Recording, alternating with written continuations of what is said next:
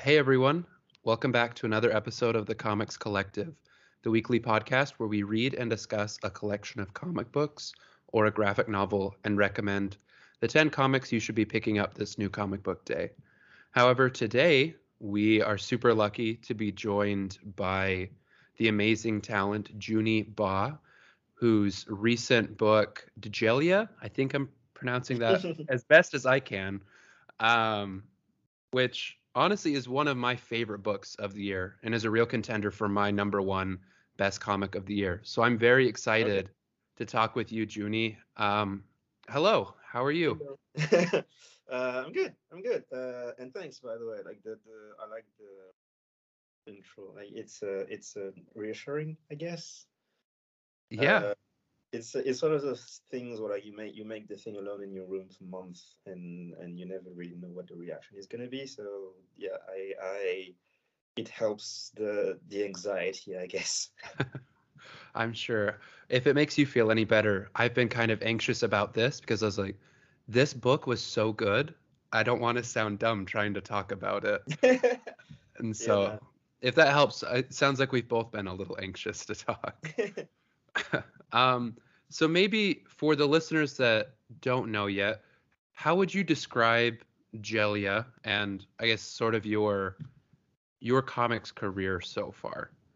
Oh, um, so Djeliya is uh, I usually describe it as a fantasy book based on folklores of West Africa, uh, which is it's a story about it's a story about stories where you have uh, a, a, prince and his counselor and royal storyteller trying to rebuild the kingdom that they lost when they were children. And the more they go on their adventures meeting talking animals and giant robots and abandoned cities they start to learn about whether that maybe the system that they used to live in when they were children was not actually as good as they thought it was. And they they it's a it's a discovery self-discovery journey but also discovery of the world. And maybe the notions that you were given as a child the stories you were told basically that that are the foundation of yourself as a as a person and your um, cultural identity. Maybe those stories are somehow not necessarily the truth and maybe they should be updated a little bit along with the the identity that they help you build. Um, now for my career, I have no idea. um, like I I there's a lot of like freestyle to it. Mm-hmm. Uh, like every once in a blue moon, I will receive a message from someone who's like, "How did you break out? Like, how did you learn to? Uh, how did you find publishers and stuff like that? Like, how how what's the what's the the the, the path to get mm-hmm. to where you are. And I'm like, I don't know. I I I'm I've started working, I guess, full time maybe two years ago at this point. Uh, so it's really fresh, like it's really mm-hmm. new, and I'm still doing. I'm, I'm, still in the middle of doing the first of a lot of things. Mm-hmm. So I just had my first graphic novel, and then uh, I started doing my first covers and my first like guests appearances, I guess, on various books. Mm-hmm. Um, and now, like I, I technically can't talk about what the books are, but I'm doing my own. For the first time, I'm doing the writing and art for mainstream like license books. Very cool. So like the, the stress of it is still very present. So I, I don't really have I know where I want to go. I just don't like I stop sometimes to just look at how I got to where I am. And it's just a lot of like guessing and shoot your shot and you you might get something basically. Like maybe some, someday I'm gonna stop and like make a memoir or something just for myself, like to publish, but just for myself of like how did this happen exactly. Mm-hmm. I I like that. That is the way that life tends to go. I feel like there's very rarely a clear path. But yeah, I mean, your your talent is evident looking at these books, so it's not a surprise that it seems to be working out. it is to me. I'm sure. Um, something I wanted to touch on reading some interviews that you've done in the past, I really like that you nail down that Djeliya is a it's a fantasy story, right? And I think Yeah. to some people, myself included, at first, it takes a minute to realize that because in America, fantasy is so tied up in a specific kind of folklore, Yeah. right? So much fantasy is based around the Lord of the Rings or European feudalism, right? And so Yeah. to introduce this West African folklore, these these things that are completely foreign to me, I'm learning about them the first time reading this story. It makes the story extra fantastic, if that makes sense.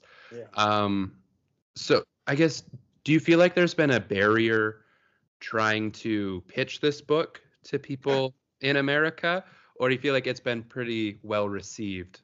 Um, so there was a barrier, but not in America. Okay. So I, I live in France and I grew up in Senegal. So I originally wanted the book to be published in France, Mm-hmm. mostly because uh, that's where I live. That's like one of my two countries, and um, and there's also like even technical aspects of like the language I wanted to use. I grew up speaking French and a little little bit of Wolof, which is one of the languages of, of Senegal. and so those two languages go together for me like there are specific sentences ways of speaking patterns and stuff like that that i wanted to have in the book that you just you just can't repeat them with english it just Mhm. doesn't you know and i have never i have never been exposed to Wolof speaking english speakers like I, I don't know, did that sentence even make sense uh but i yeah so basically I, I i have no exposure to senegalese people speaking wolof and english and mixing the two hmm so originally, I wanted to publish it in France. The problem was that I ran into issues of being told um, that while the project looked interesting, the publishers did not know what to do with it. They did not know how to promote it, how to market it to people, how to convince people to buy it. It was one of those situations where I I, I observed a bit of what the other black French creators in publishing in general, not just comic books. Because like in comic books, I don't know many of them to be honest. I don't think there are that many. Um, but they were talking about how they, th- there's this weird thing the French do where they don't they don't publish those subjects very much themselves. Anything that has to do with like black characters, uh, either about race or just different cultures, they don't really publish it themselves. They translate it while from from books that were published in English or other languages because they prefer to have the proof of like this concept can work and be sold somewhere else before they put the money in it. hmm Uh, or if they make comics about Africa, it's going to be made by some white dude who wants to talk about war. Or, and and yeah, and and it's that, that is not to say that those books are bad. It's just not. It's a very narrow view of what you can do with that uh, that part of the world in terms of inspiration. hmm Uh, so the challenge was basically I showed up with a concept that they did not know what it was and how to get their readership interested in it. So it was this constant frustration of talking about it to random French people who tell me this is great. I wish I, I, want to read this. And then when you submit it to French publishers, they're like, that's nice, but I don't really know what to do with this. I don't even know if people would want to read this. So this is where America shines because I, after having like one bad experience with a French publisher who wanted the book but proved to be very narrow-minded on subjects of race in general, hmm uh, I figured I don't really trust someone like that to handle a book, even if the book doesn't talk about race at all. But the the just this idea of taking something so rooted in African uh, cultures and putting it in the hands of someone who kept proving that they were not necessarily attuned to the kind of challenges that a book like that could face. hmm Uh, I kept receiving like my, my family kept telling me the French are not just not ready for something like this. They're not they're not they don't they're not open-minded enough. So just go to America because because at least they have the sense of what could be uh, a good invent a good investment.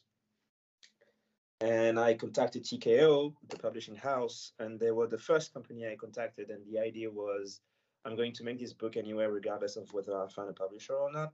Mm-hmm. Uh, and I, if I am to to pitch something, uh, I should probably start with the a company that's like seems open-minded enough. So I went with TKO because they were new. They were like a year old at the time when I pitched this, and they seemed to be very interested in shaking things up, doing things differently.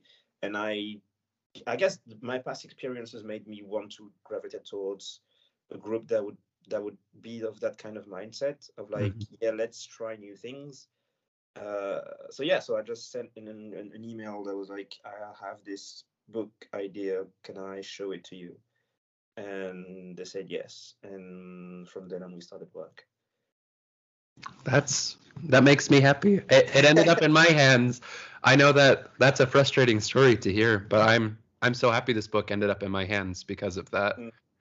Um, I'm really fascinated with sort of reworking the book into English.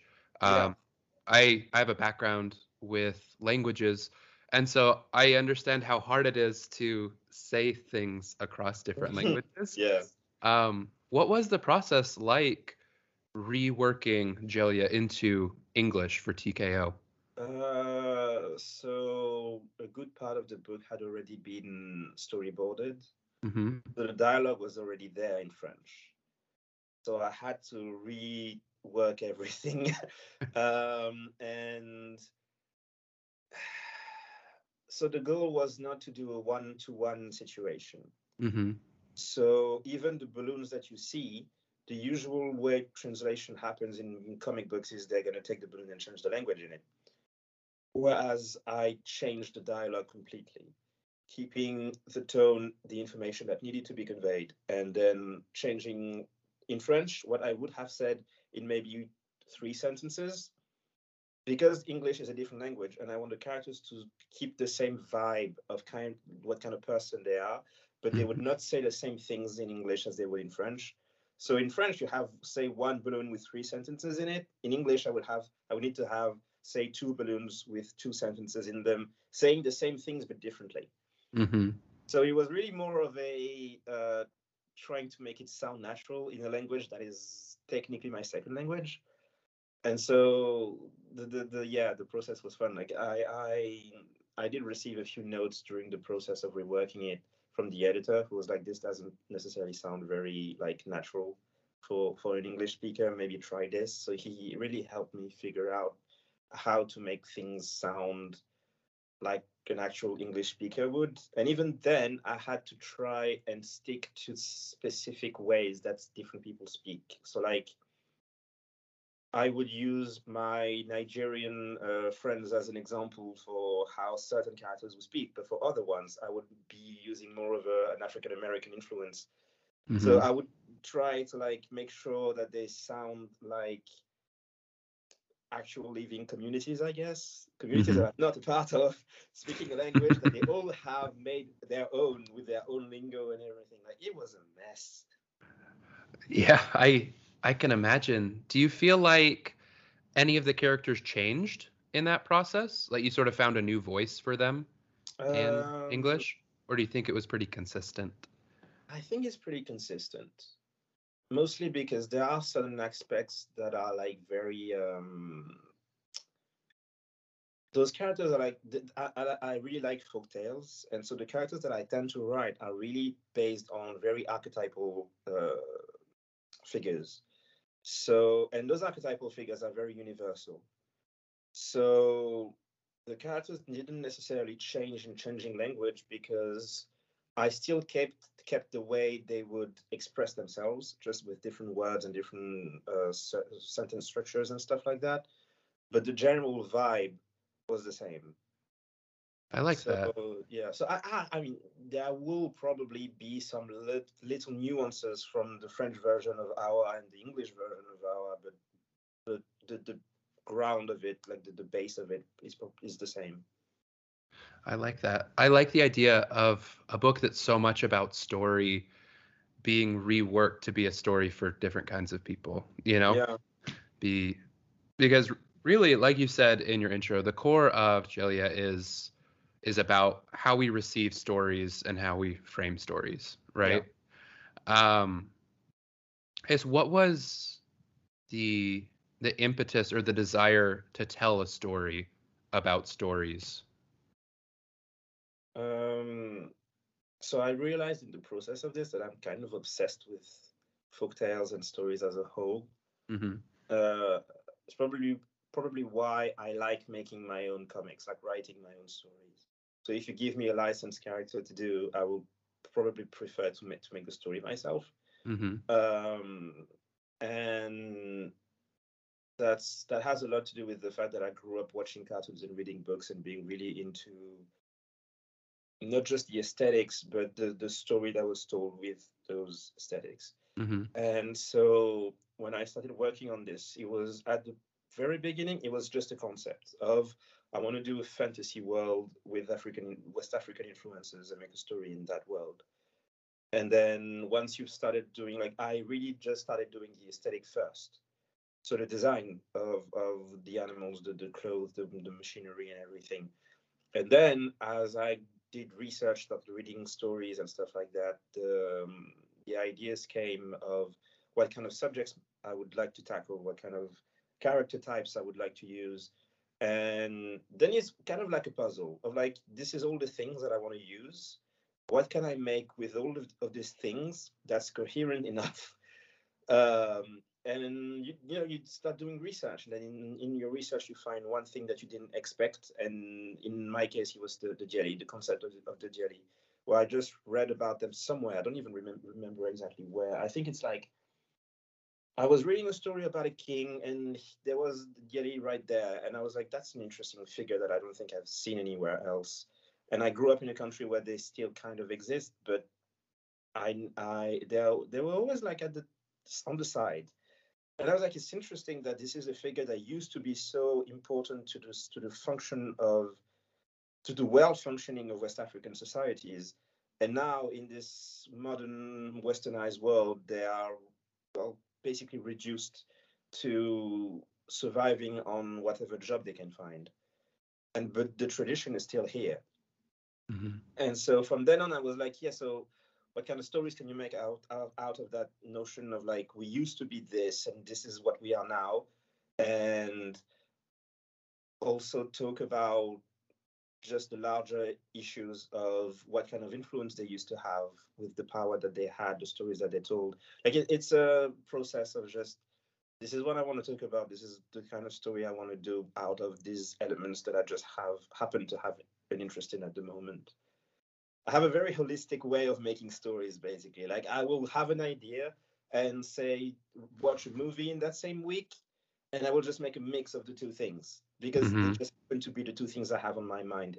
If I had watched something else, the project would be completely different. I like that. My I'm a very big fan of Dungeons and Dragons, and my friends always tease me that they know what movie I recently watched because that's what we will do in Dungeons and Dragons in the next couple Yeah. weeks.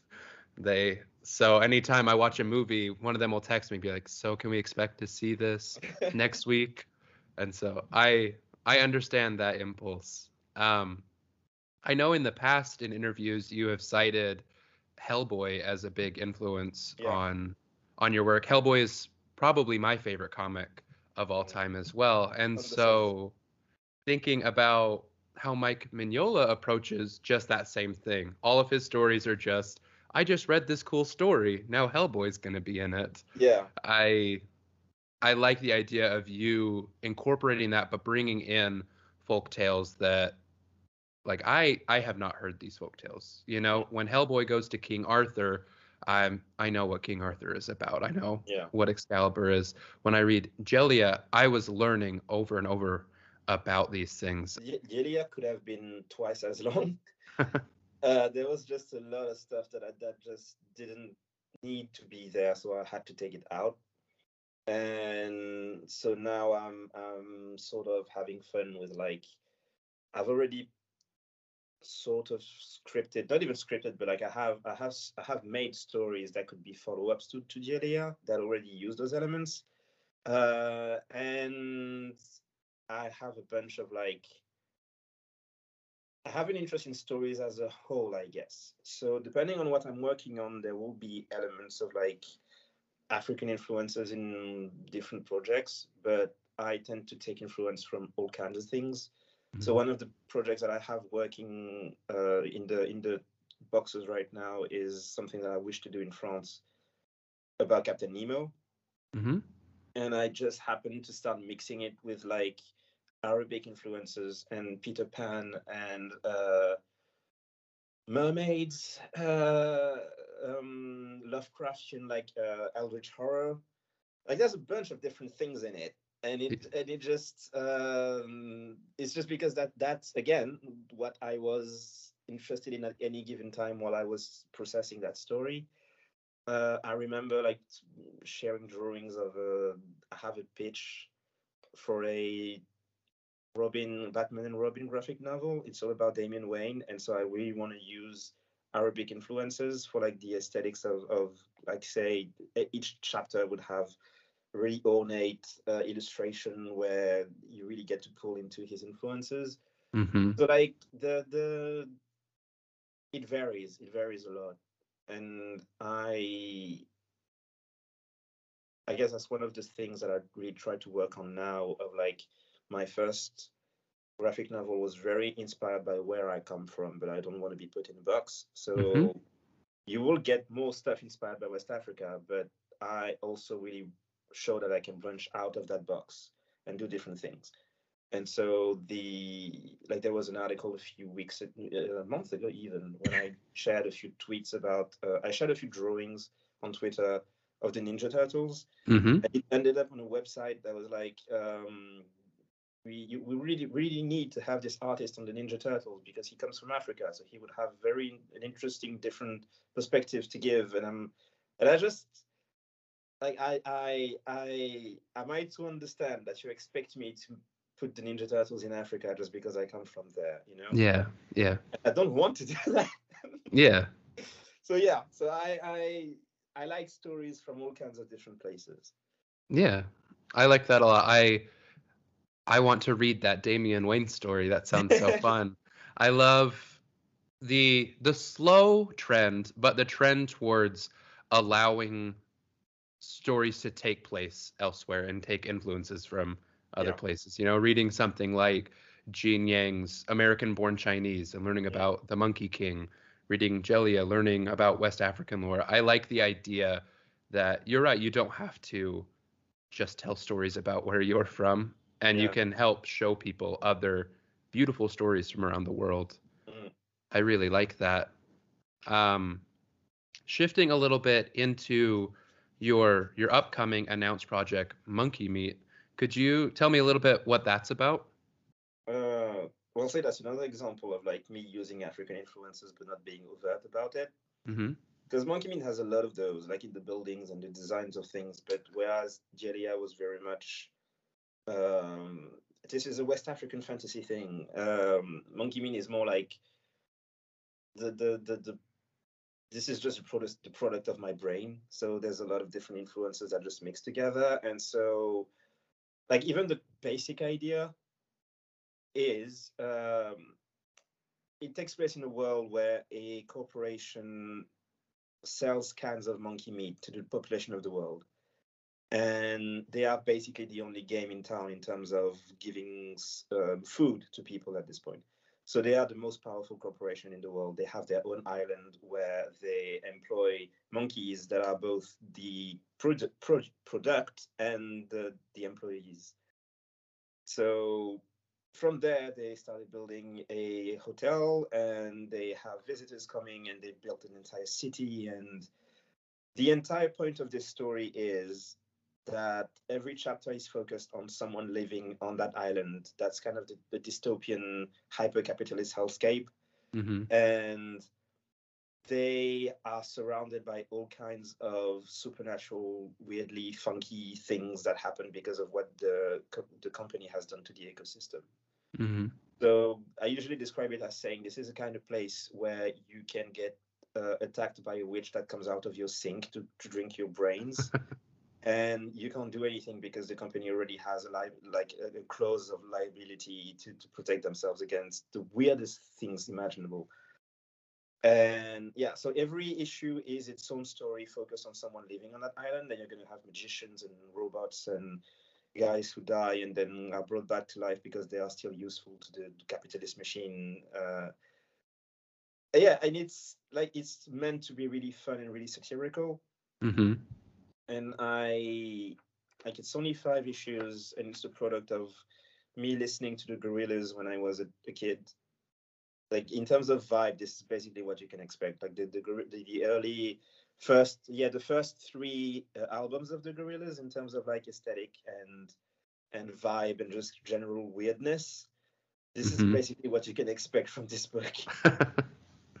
I like that. I I find it so interesting to read hearing the pitch for that story and thinking about Angelia, just this this analysis of power dynamics, right? Yeah.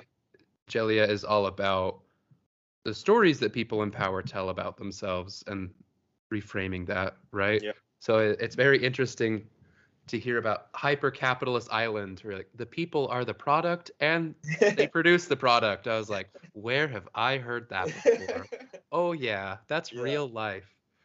I think that fantasy especially has such a special way of demonstrating those dynamics, right?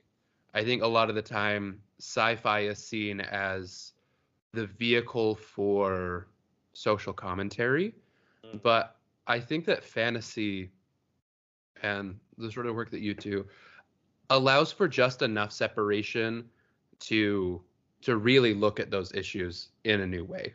You know, when it when it's a monkey making a can of monkey meat, you Mhm. kind of get the message maybe a little bit more clearly than than you would in another way.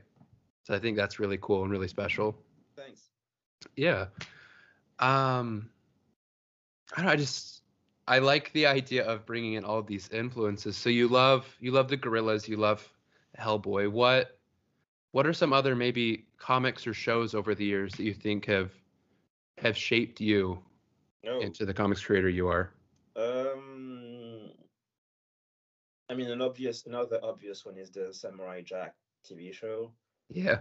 which I, I, I, it's probably my, my, like I watch it every year. It's probably my Bible at this point. Mhm. Um, but like it's, I'm, I'm a product of watching 90s, 80s anime and early 2000 Cartoon Network around the same time. Mhm. Uh, like because the, the, I had French channels and that's basically how they functioned. Uh, we had a lot of like 90s, 80s anime is very big, was very big in in France. Like since then, anime has become this huge thing around the world. So I'm not sure the kids of today would know who the like characters of Sensei are. Um, but yeah, so I, I I'm the product of those influences, and then it's learning over time. So yeah, Samurai Jack, the early 2000s Cartoon Network, like Teen Titans, is a really big one for me. The Justice League as well. Uh, I I very often go back to Batman the animated series as well. Because like the, um, I guess the, the the main thing is that I the older I get, the more I start to appreciate the work that was done by the very specific people that were working on something. Mhm. So it's the reason why, for example, I um, Spider Verse is my favorite uh, superhero movie at this point, Mhm. and I have absolutely no excitement for the sequel because the people who I consider responsible for the quality of it have left. Yeah. Uh, so that they are technically making a sequel, and I'm going to look at what it looks like just out of interest. But I, I've become the kind of person who who develops a sort of following more on the people who make the thing than the thing themselves. So yeah, so like I I still follow what Genndy Tartakovsky does, for example, because he convinced me with Samurai Jack and Star Wars: The Clone Wars series and the, La- Dexter's Lab, and now I'm Mhm. like, give me more dinosaurs and cavemen punching wizards. Yeah, yeah. I mean, the episode of Primal where they fight the monkey is pretty cool. I'm not gonna Mhm. lie. Speaking of monkeys, Yeah, cool. like, I absolutely love it. So I have absolutely no interest in in him rebooting anything. I just want him to make new things that are the continuation of what he's always been good at doing. I agree. I agree with that. Um, so speaking a little bit of of those those superhero TV shows and movies, do you have any desire to work with any of those corporate superheroes from America, or do you want to continue doing your own thing? Well, I've done. Let's see. I've already done two two things, two complete issues drawing two different Robins. How cool! Uh, I didn't know that. Oh yeah, I well, one of them is uh, Truth and Justice number six, I think. Yeah, Truth and Justice number number six, uh, where I got to draw Damian Wayne, um, and the other one is uh, part of the um, tie-in comic that they did for the Batman audio series on on uh, on uh, what's it called again the the, the um, Warner Brothers streaming service. Anyway, Okay. um, I did two, 10, like 10 pages for a Joker book as well. So that was my first foray in it, but I didn't write any of this. hmm Now, if I could write the stuff, and I have just recently, but I can't tell you what yet. um, and yeah, I I I have like story ideas for a bunch of characters. I have a list of characters that I always wanted to write stories and draw stories for. hmm Uh, and just from the top of my head, there's like uh, Nova, Black Panther, Robin, Superman, Thor, and um, Etrigan the Demon. I would love to see Etrigan in your style. That would be so cool. Yeah, like I have, I don't even really have an idea. I just have vague images in my mind of what Yeah. I would do with Etrigan, and I don't even have a story yet. But anyway, but the yeah, so I have a list, um, and it's more of a side thing, I guess. I don't, I don't, I grew up with a very French influence. Hmm in terms of comic books. So I don't have this idea of like if you work in, in comics, you have to be working on the superheroes most of the time. Yeah. So it's more of a side thing where like I love doing covers and I love the, the covers that I've been doing with DC so far. hmm Um, and and there are going to be more of those, I hope, and and from Marvel as well. And so the the idea is I want to treat this as the treat that it should be. Like every once in a while you come and you you have a quick pass on the character just because you have a cool idea that could work, and then you go off and do your own thing, and then you come back whenever you have a new idea for something. I, I, I don't intend for it to be the main aspect of my output. I like that. Um, so this this is just a question for me. I guess everyone gets to listen, but I've recently been looking more and more into French and European comics. I feel like I have read a lot of American comics, and now I want to see some other ideas. yeah. Um, what what are some of the French or European comics that have spoken to you the most that you think I should go check out if I like your work? Uh, oh boy. Uh, okay, so there's a character that I love called Spirou. Um, spelled S P I R O U.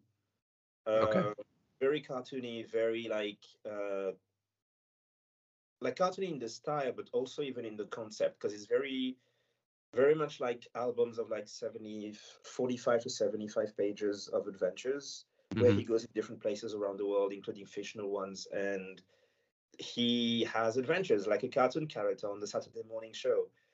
Um, and it's really cool like it's a really cool vibe basically. So and, and different artists have tackled the thing including a very influential one called franquin in the 60s and 70s in belgium.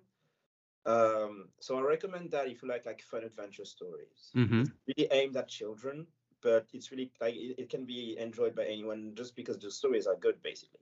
Mhm. Um, now on the more older type of thing, like it's it's kind of complicated because there are so many things. Anything you take from Moebius or um, Enki Bilal is great.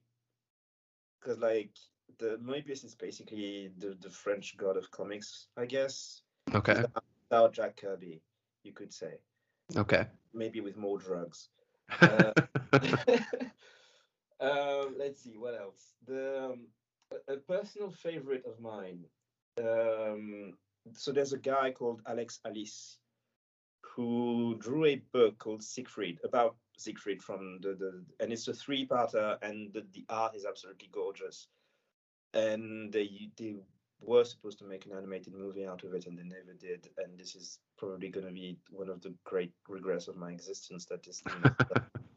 Because like I mean the book is gorgeous. Like you can look up the, the, the art style later. Like the the I hate the guy who draws this because of how good he is. Yeah. Yeah, like that's that's insane. Um so yeah, and and the thing is just looking at the different uh creators that you can find, just choose based on whatever concept seems interesting to you. Go on websites where they sell um, French comics and look up whatever looks interesting because there is really a lot of diversity in terms of art styles and subject matters. Mm-hmm. Um, the lack of diversity is more in the types of people they choose to make books about. But Yeah.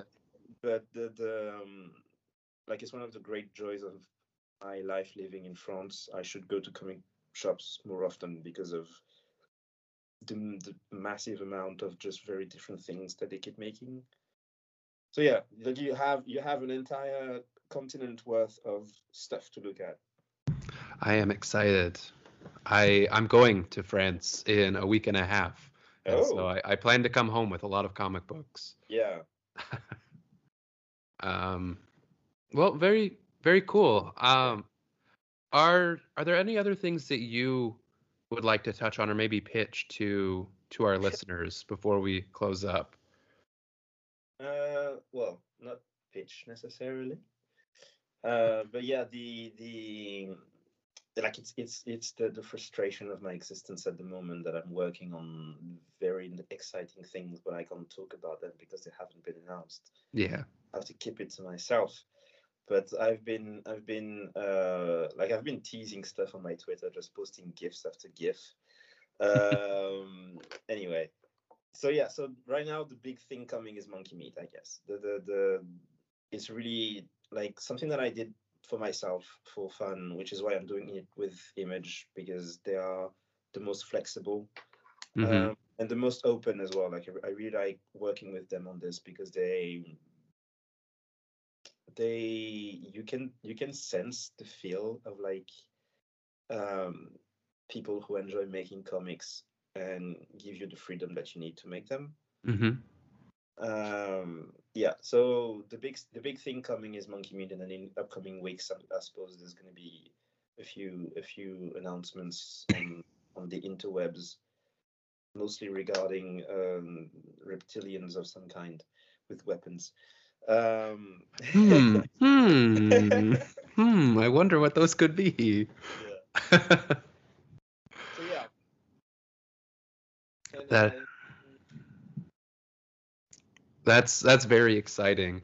And I'll just add once more to any of our listeners that haven't been convinced yet. Uh, the the book Djeliya is beautiful. There's a great physical edition from TKO.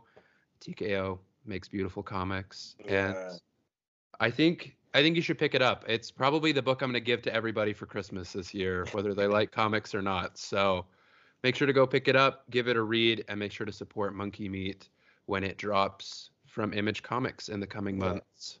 It's going to be January. Yeah, at the beginning of January is when the, the first issue comes out. Perfect. That's super exciting. All right. Well, I won't take much more of your time, but I really appreciate being able to talk, and I'm yes, excited to to see what else comes comes my way from from you. Oh, cool. Thanks. Yeah, no problem. All right. Thank you so much.